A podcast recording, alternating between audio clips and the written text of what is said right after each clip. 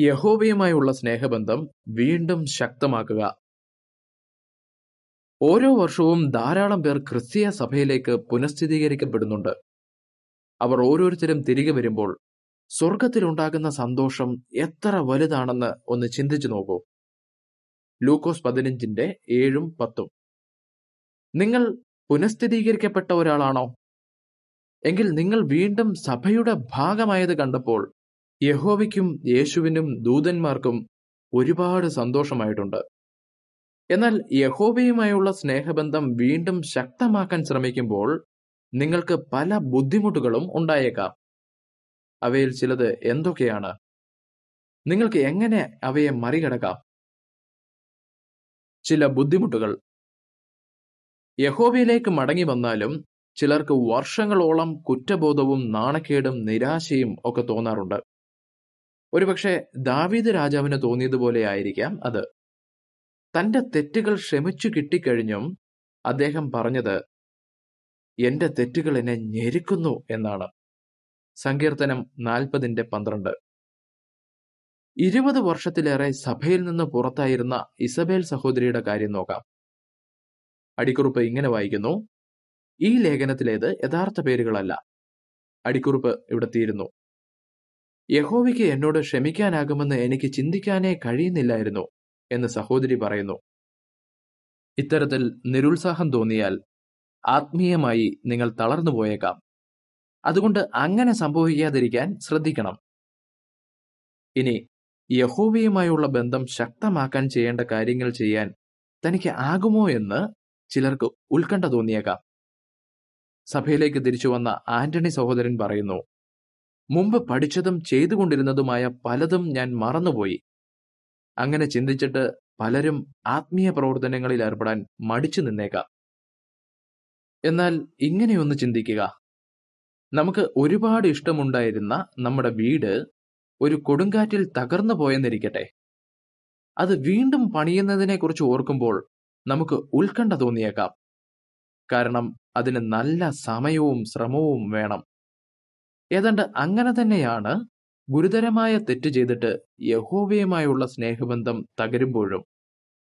അത് വീണ്ടും പണിതുയർത്താൻ ഒരുപാട് ശ്രമം ചെയ്യേണ്ടതുണ്ട്. അതേക്കുറിച്ച് ഓർക്കുമ്പോൾ നിങ്ങൾക്ക് ഉത്കണ്ഠ തോന്നിയേക്കാം. പക്ഷേ നിങ്ങൾക്ക് സഹായം ലഭ്യമാണ്. യഹോവ പറയുന്നു, വരൂ, എന്റെ അടുത്തേക്ക് വരൂ, നമുക്ക് കാര്യങ്ങൾ പറഞ്ഞ് നേരെയാക്കാം. യെശയ്യാ 1:18.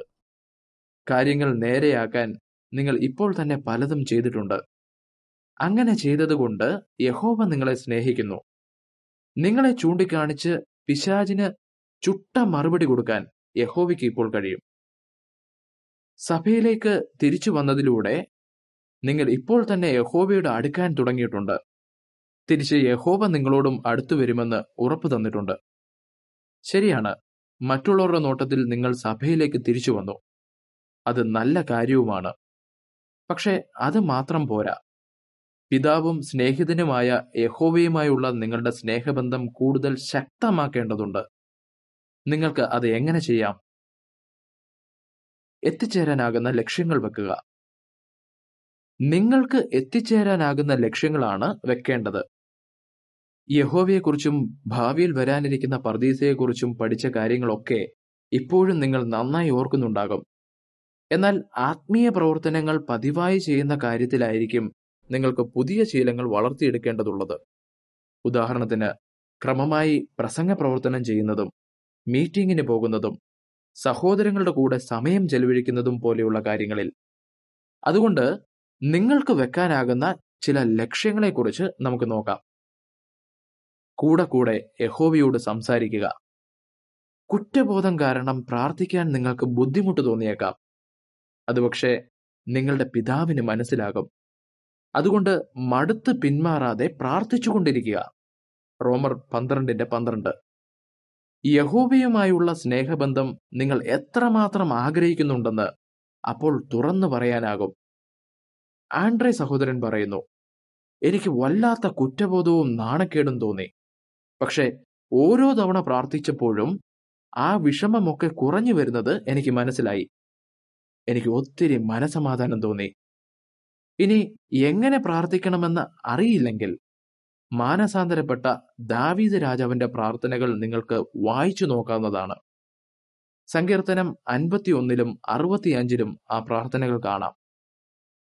പതിവായി ബൈബിൾ പഠിക്കുക. അങ്ങനെ ചെയ്യുമ്പോൾ നിങ്ങളുടെ വിശ്വാസം ശക്തമാകും, യഹോവയോടുള്ള നിങ്ങളുടെ സ്നേഹം വർദ്ധിക്കും. ഫിലിപ്പേ സഹോദരൻ പറയുന്നു, പതിവായി ബൈബിൾ വായിക്കുകയും പഠിക്കുകയും ചെയ്യുന്ന ശീലം എനിക്ക് ഇല്ലായിരുന്നു. അതുകൊണ്ടാണ് എൻ്റെ ആത്മീയത കുറയുകയും ഞാൻ യഹോവയെ വേദനിപ്പിക്കുകയും ചെയ്തത്.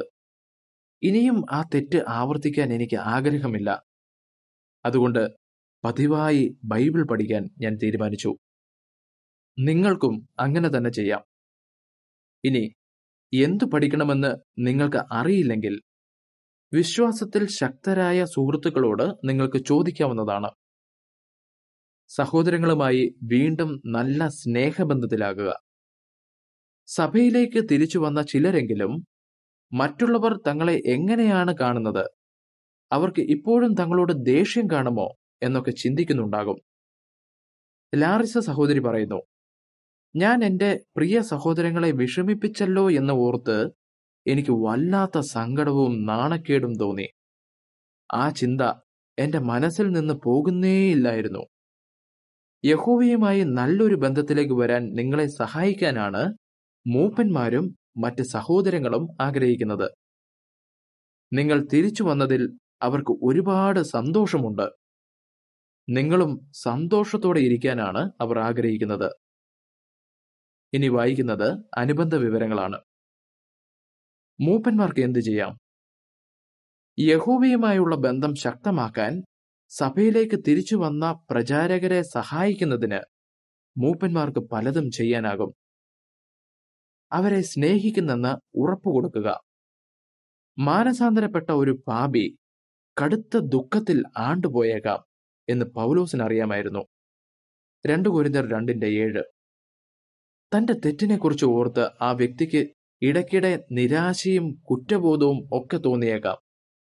അതുകൊണ്ട് പൗലോസ് കൊരിന്തിലെ സഹോദരങ്ങളോട് പറഞ്ഞു, നിങ്ങൾ ദയയോടെ അയാളോട് ക്ഷമിക്കുകയും അയാളെ ആശ്വസിപ്പിക്കുകയും വേണം.